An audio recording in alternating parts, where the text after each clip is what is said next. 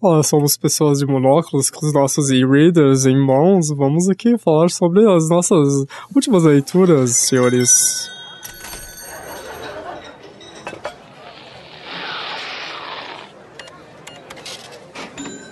Estamos começando mais uma edição do podcast Instaladores, direto do estúdio de rádio da Faculdade Metropolitana de Maringá. Eu sou o Felipe Bonomi serei seu anfitrião novamente hoje. De novo, essa frescura da abertura? É, cara, você não gosta de uma abertura diferente? Não, Nossa, eu cara. fico desconfortável. Parece uma coisa muito. Então vamos pra uma que você fica desconfortável. Lá, lá, lá, lá, nerds, estamos Não, começando mais não. um... Não, não. Bom dia! Boa tarde! Boa noite. Bom madrugada. Exatamente, estamos os quatro aqui reunidos hoje para falar de... Livrinhos! Vamos falar do que estamos lendo, fazendo a continuação daquele nosso clássico episódio 22, Hora da Leitura. É isso. Sabe o número, cara? Cara, eu sou É, enciclopédia desse, desse podcast aqui. Que Só que não. E já que é um quadro, vamos falar de coisas quadradas, ou melhor, retangulares, Polígonos. feitas de papel. Polígono, polígonos é bom, pixels também é bom. podem ser amassadas, rabiscadas. Isso me faz uma pergunta. Vocês gostam de livros rasurados, rabiscados? Não, cara, eu abomino. Alguém vai falar que gosta? Não, não, não. eu também Ah, não tá, gosto, não. ok. Eu Então, gosto. eu vou pedir pra você se retirar desse recinto, por favor. Cara, mas é, eu acho que você não pode até não saber, mas tem um- toda uma sociedade Não. que gosta desses livros, principalmente com anotações de outras pessoas. Na verdade, se você for pegar, tem pessoas que vão em sebos justamente comprar livros assim, por causa que eles dizem, né? E nesse ponto eu concordo. Quando você compra um livro que já foi anotado por uma outra pessoa, você está não só lendo o livro com a visão do autor, mas com a visão de uma outra pessoa que você pode ou não concordar, mas que gera um diálogo muito mais amplo do que se você pensar só pela visão do autor. Porque você está pensando na sua visão, na visão do autor e do otário que o livro. Então, é, é- esse é o ponto. Eu sei que existem pessoas erradas no mundo, e as pessoas que rabiscam os livros são umas dessas. E eu sei, eu também compro livro em sebos, principalmente porque é mais barato. Mas me dá uma agonia, cara. E quando Você pega- na capa, você também é contra? Não, é diferente. Aí não é um rabisco, aí você, o cara não tá rasurando o livro. Mas o, o cara, filha da puta, Joãozinho, vai lá e escreve em Ô, cima de uma. eu, cara? Oh, desculpa, eu esqueço essa, esses, essas, Joãozinho, figu não, pera. essas figuras de linguagem não funcionam nesse podcast. O Josézinho, ele vai lá e rabisca em cima do texto que eu quero ler. Aí sim, realmente. De caneta, marca texto, e me dá uma agonia, eu não gosto, acho que é Eu um pecado. É porque texto, aquilo- Você puxar uma seta assim pro lado, escrever alguma Não, cara, não se faz. até- até Não se faz. É, é, é um, ir lá e rabiscar o negócio. pra mim, é o mesmo de você pegar um quadro e fazer anotações em cima dele. Um livro, literatura, porra, é uma obra de arte. E como tal, deve ser mantida. Quando você falou quadro, eu imaginei um quadro de sala de aula. Assim, É, eu fazer? Não, eu tô falando um- giz, uma assim, pintura. Você vai pegar uma pintura. Não, não, não, eu não gostei desse traço aqui. Deixa eu fazer minha ano- anotação em cima dela. Não. Tem a sua Diga opinião. aí sua opinião se você é contra ou a favor dessa heresia, anomalia. meio de conhecimento intertextual que Não. interliga mais de dois interlocutores. Não. Que loucura.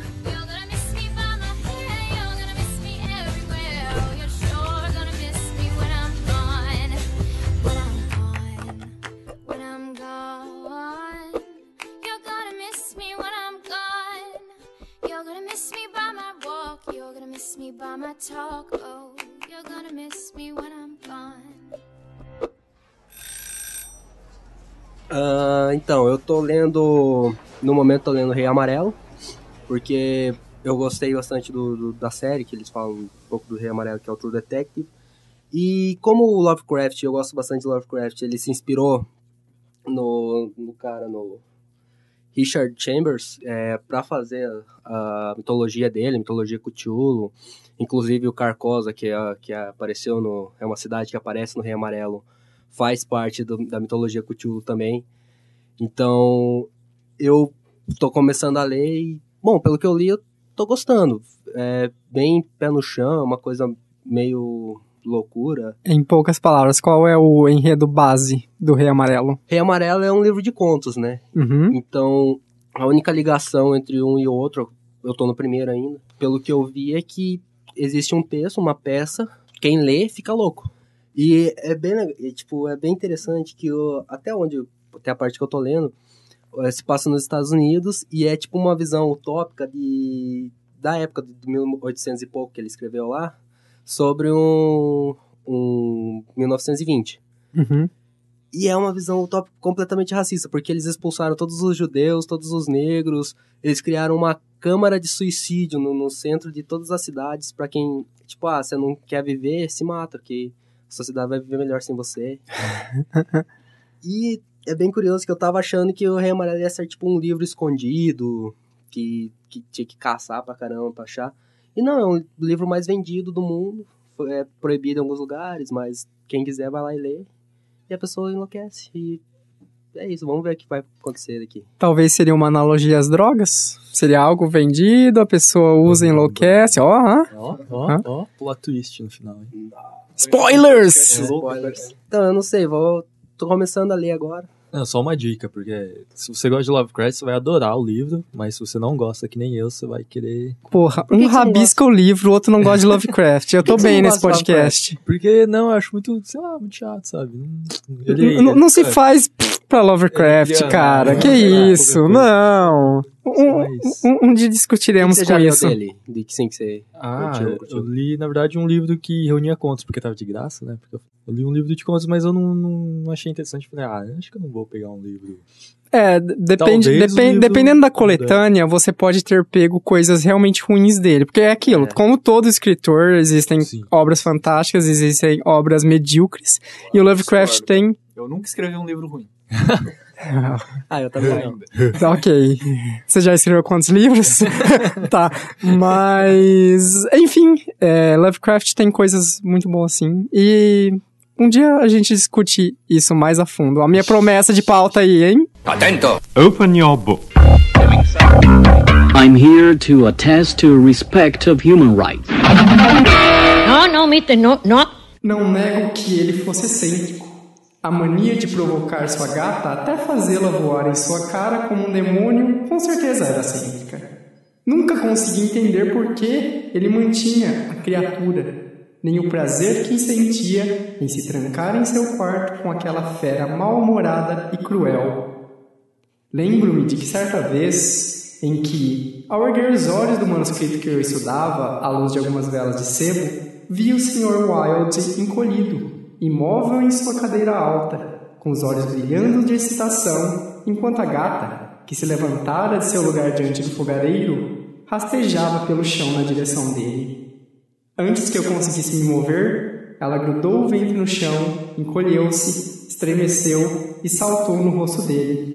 Uivando espumando pela boca, eles rolaram várias vezes pelo piso, arranhando um ao outro até que a gata berrou e fugiu para debaixo do armário. E o Sr. Wilde deitou-se de barriga para cima, os membros se encolhendo e contraindo como as pernas de uma aranha moribunda. Ele era excêntrico.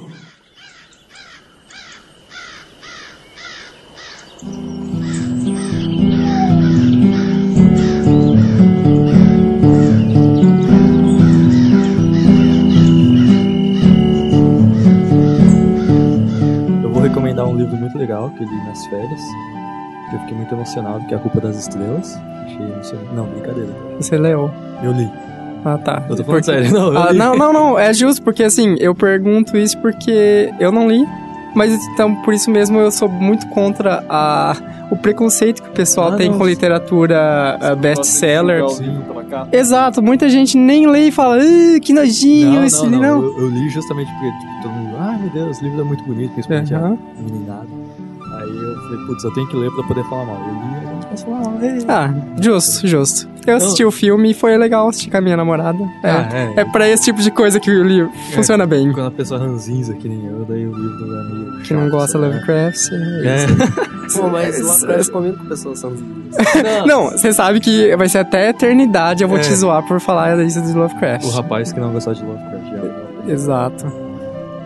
Não, a Culpa das Estrelas não é um.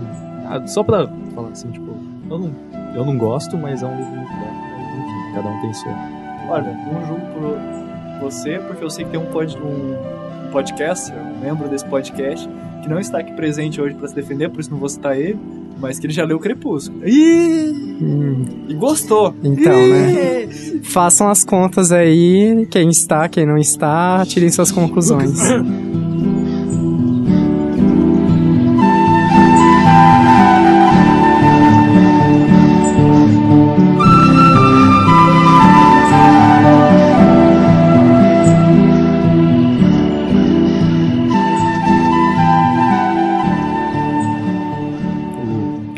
recomendar, na verdade, acho que pode ser um autor, vai ser um livro. Pode?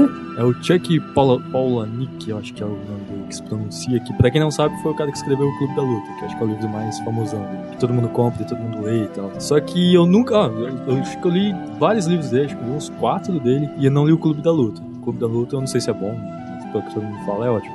O que eu li e achei muito legal é o Lullaby. Eu acho que, acho que aqui no Brasil é Ninar ou alguma coisa assim. É, o é a canção de Ninar. né? É, Uhum. Aqui no Brasil, se eu não me engano, tem um.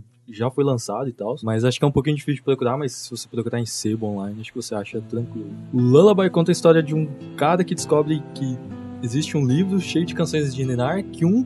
Um- uma canção dessa faz a pessoa morrer na hora que ela lê. E ele descobre isso depois que ele vê que, tipo, vários bebês morrem no decor do país, né? Que são várias mães que estão, na verdade, Cantando as músicas. canção de Ninar e a, e a criançada vai morrendo e ninguém entende. E esse livro vai passando, né? Na verdade, essa canção sozinha, ela vai passando, né? Porque acabou matando o bebê, a mãe vende tudo que o bebê tinha e Hum. vai indo de sebo em sebo, digamos assim, de Aham. casa em casa. E é muito interessante. E pra quem nunca leu o Chuck, ele escreve de um jeito muito descontraído e bem, digamos assim, direto, sem... Ele é bem... como é que eu vou dizer? Ele não tá nem aí, sabe? Ele vai falar de putaria, ele vai falar de violência e tá cagando, sabe? Ele é bem direto mesmo. Ele, um, capítulo, um capítulo de um livro do que? Umas 10 páginas. Então ele é bem, bem diretão, assim. É engraçado pra quem não liga pra esse tipo de coisa, sabe? Pra quem não é muito sensível, sei lá. Então ele, ele zoa bastante, ele é bem cínico, tem bastante humor negro. Pra quem curte isso, assim, vai apaixonar por todos os livros dele. Todos, todos mesmo. Todos têm essa cara, digamos assim. Desde o Clube da Luta, que é o mais famosão, até os mais desconhecidos, que é o exemplo. Quando você começou a falar, eu comecei a me lembrar da. Deve ser, se duvidar, deve ser uma paródia disso, que é a piada mortal do Monty Python, né? o cara sim, é. a piada e morre. É bem isso. Arma de guerra mais fatal do universo. Tem o Sobrevivente aqui também, que é um livro muito bom dele. Então vamos ver se eu acho alguma frase aqui. Aqui, ó. Paraíso, dizem os escritos, é um buffet de boceta. Paraíso é levar no rabo. Então o livro dele é cheio dessas frasezinhas assim, tipo, meio, Ah, como é que eu vou dizer, meio sujas, né? Mas sim. Meio? Ah, É, não, ele dá uma lição de vida, só que de um jeito bem escroto, né? Tipo, seu tio escroto vem lá e fala isso pra você. Esse é o Chuck? E as namoradas, É. né? E, a- e as Tá é isso. Machucando as menininhas Tá já. O, o machucando. Chuck é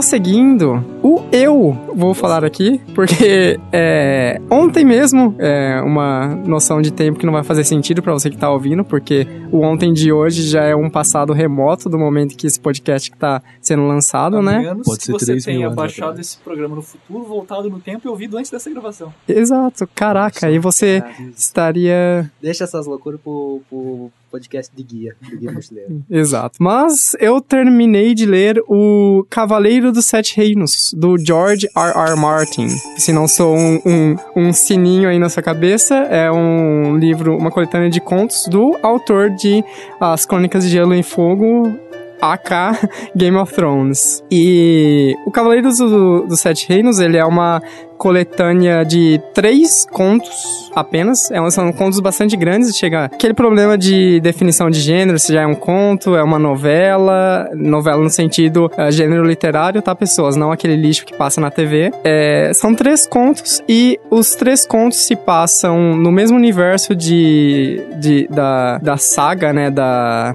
Game of Thrones, e eles se passam ah, du- cerca de 200 anos antes do dos acontecimentos do primeiro livro da série. É, o que é bastante interessante porque você tem, ao mesmo tempo, a, a possibilidade de, de aprender ali, de verificar bastantes, bastante links, várias conexões com personagens, acontecimentos e fatos que foram citados sumariamente na, durante os livros das Crônicas de Gelo e Fogo, né? Porque o, os livros do George Martin têm essa ca- característica, né?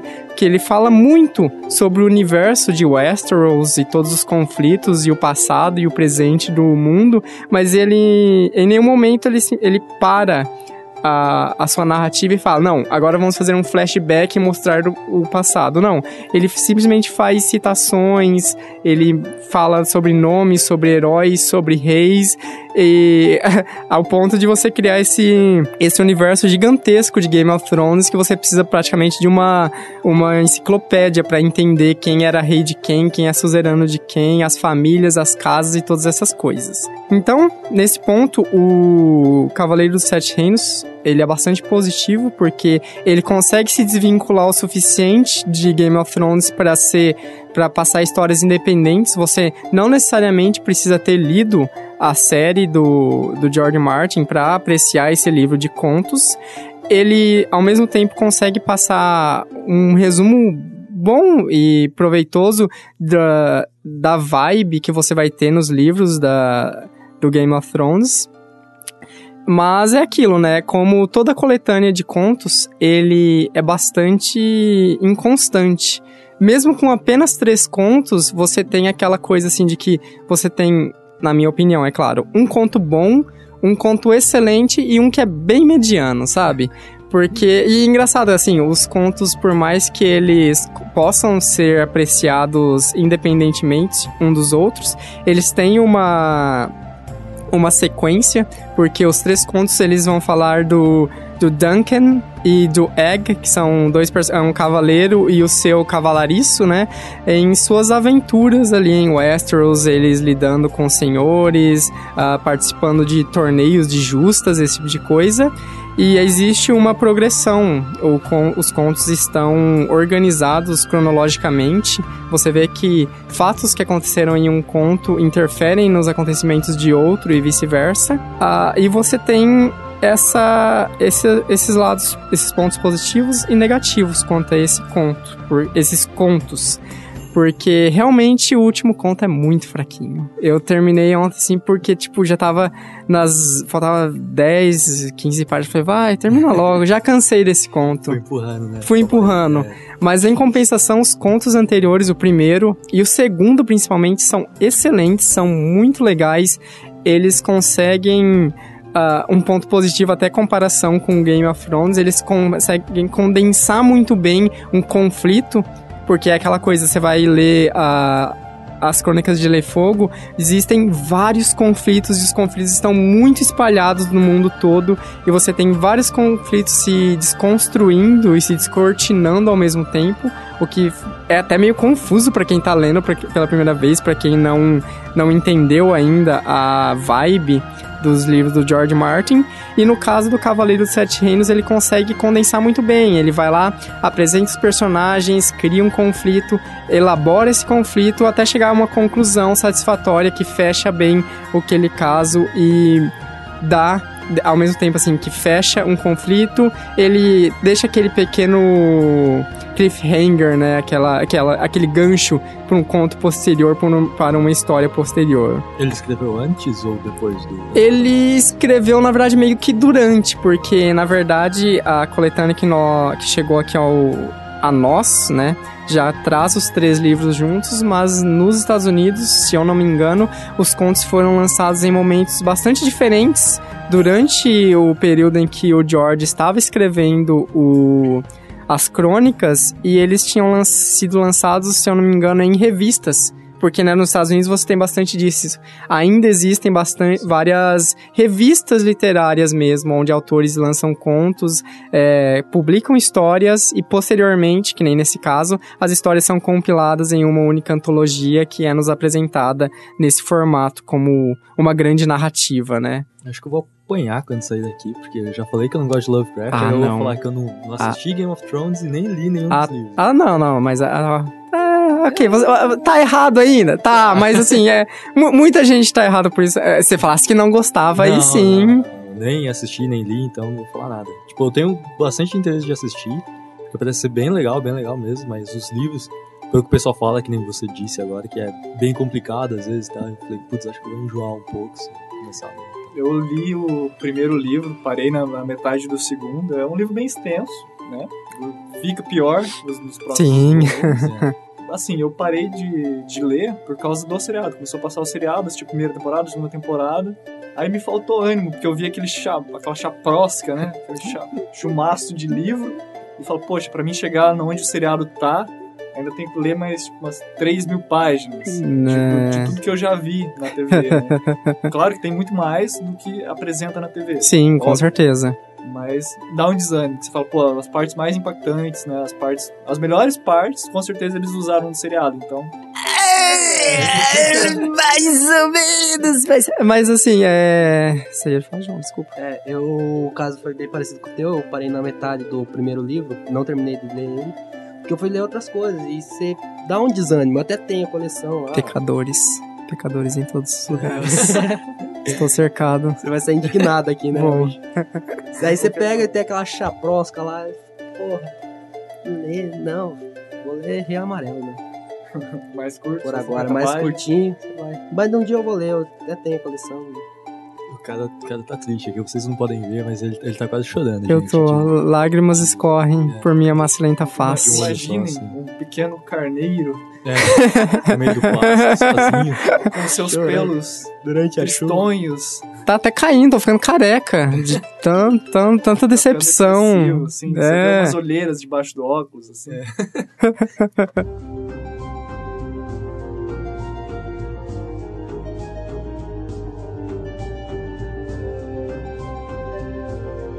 Quando o buraco estava profundo bastante, ergueu o corpo do velho nos braços e o carregou até lá. O homem era pequeno e magro.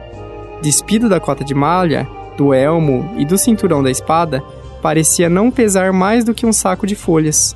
Dunk era incrivelmente alto para sua idade, um garoto desajeitado, desgrenhado, de ossos grandes. De 16 ou 17 anos, ninguém tinha muita certeza da idade correta que estava mais próximo dos dois metros do que da altura mediana e tinha apenas começado a ganhar corpo. O velho com frequência elogiava sua força. Sempre fora generoso nos elogios. Era tudo que tinha para dar. Dunk o colocou no fundo da cova e ficou parado sobre ele por algum tempo. O cheiro da chuva estava de novo no ar e sabia que devia fechar o buraco antes que a chuva começasse a cair mas era difícil jogar terra naquele velho rosto cansado. Devia ter um septão aqui para dizer algumas preces, mas ele só tem a mim. O velho ensinara a Dunk tudo o que sabia sobre espadas, escudos e lanças, mas nunca fora muito bom em lhe ensinar palavras. Palavra da salvação. E essa foi a Dia da palavra.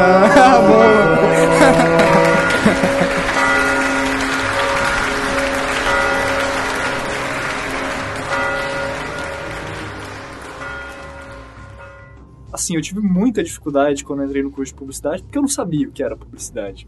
né? Tipo, a gente tem uma visão de fora, e quando a gente entra, a gente começa a ver que não é exatamente aquilo que a gente pensa. né? A gente começa a ver que tem muito mais sociologia, antropologia, uma questão de você entender com quem você está se comunicando, que é, é muito importante.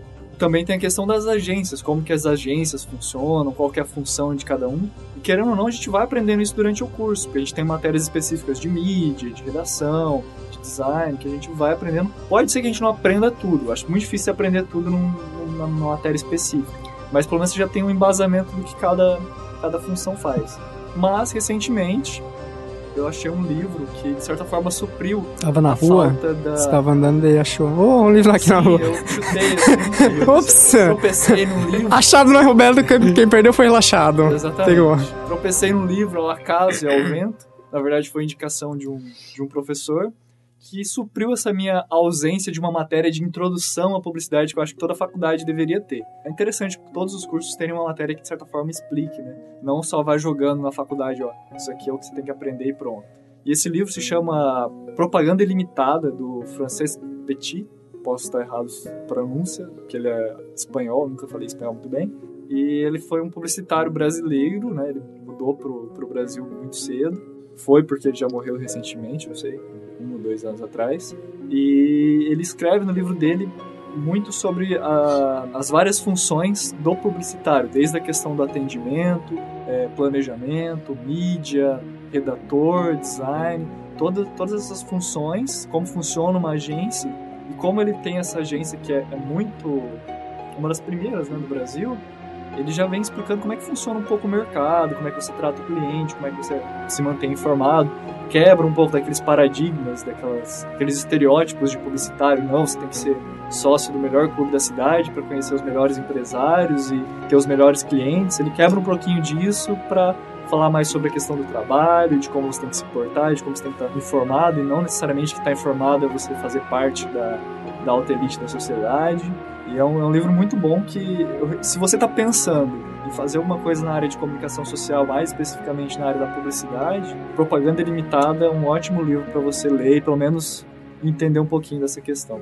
Pergunta, é, é um livro que possui alguns aspectos que atrairiam pessoas não necessariamente da área? Ou é realmente você tem que ter um apreço grande, um interesse nisso? A escrita dele é muito simples, ele não vai chegar usando termos tipo a gente até tem um vídeo que, que o pessoal da, da TV fez, né? Tipo, ah, quero o briefing do branding, do não sei o que lá, do, do vitinho, do do não sei o que lá, e não sei o que lá. Essa linguagem própria, é, né? que é uma linguagem muito específica, porque tem muitos termos que o publicitário nem traduz do, do, do inglês, né? Briefing, que, como é que seria a melhor tradução?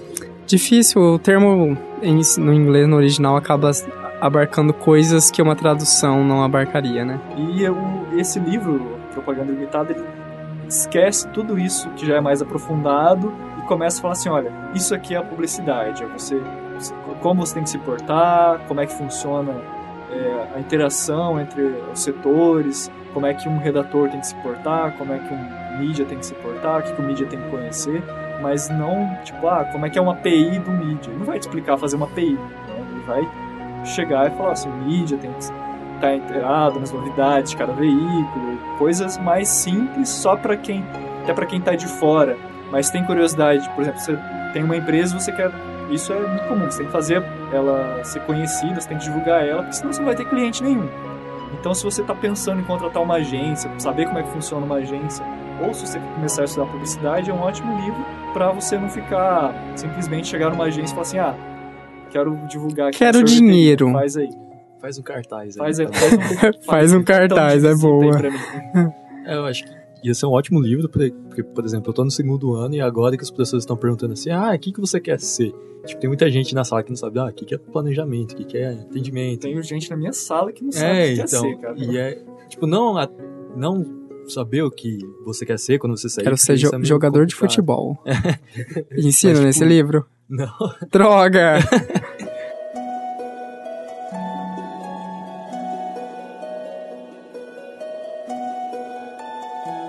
A gente falou do, de cada área de, de publicidade.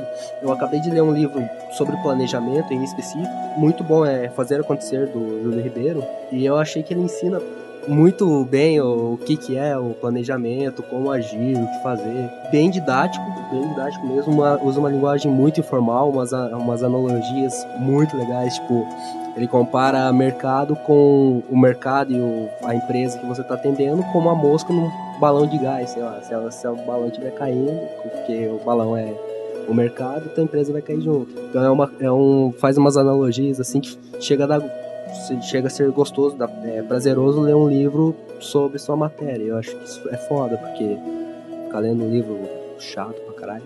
Ele falou prazeroso, imaginei, tipo, ele lendo assim, falando, ah! Daí toca uma música de motel, né?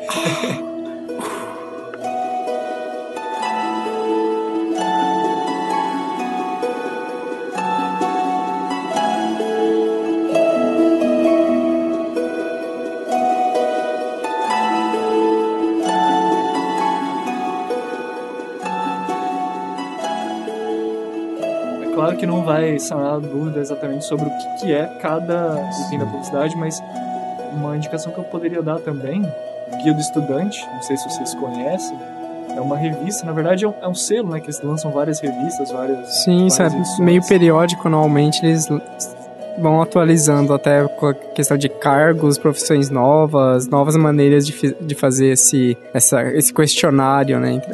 Eles colocam daí uma descrição de cada curso, Uhum. é, quais são os encargos, né, o salário inicial, ranqueiam também as, as faculdades, não sei, se- acho que eles têm um ranking do MEC, né, que eles usam, Sim. né, e é, é muito válido. Eu, quando eu fui escolher meus cursos, eu comecei olhando pelo guia do estudante, já foi uma certa forma de ir filtrando o que eu queria fazer. Pelo menos você consegue eliminar o que você sabe que não quer fazer, né? Já é, é um alívio muito Ah, a grande. primeira coisa que eu fiz, tudo que tem a matemática. Aí eu chego em publicidade, estatística, mídia, daí você você não sabia que mídia tem que aprender a fazer conta também. Ou a última opção é foda-se estudar, vamos é ser presidente. Fazer uma argila e tal. N- não sabia que eu tinha tantas opções ainda. Em último caso, você pode fazer um podcast. não, e, Piorou, né?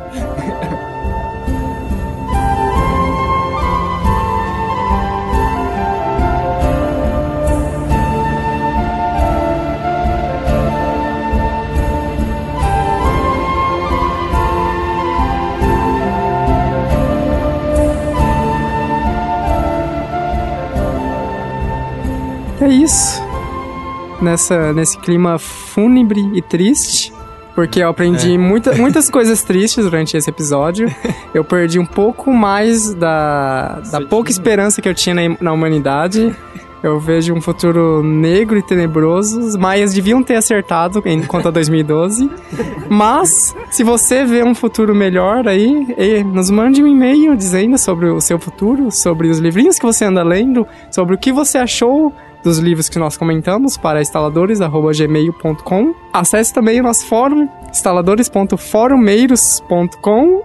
E eu aponto pro meu nome e ele não continua a fala, mas ok falar também que nós curta o facebook.com barra instaladores Curta, acesse, compartilhe, comente no fórum. Mande sugestão de pauta no fórum. Mande sugestões, exatamente. E escute, escute, escute, escute de novo. Mostre pra amiga, pro Exato, amigo, pra vizinho, exato. pro cachorro. exato E é isso aí. Muito obrigado a todos pela presença. Aê!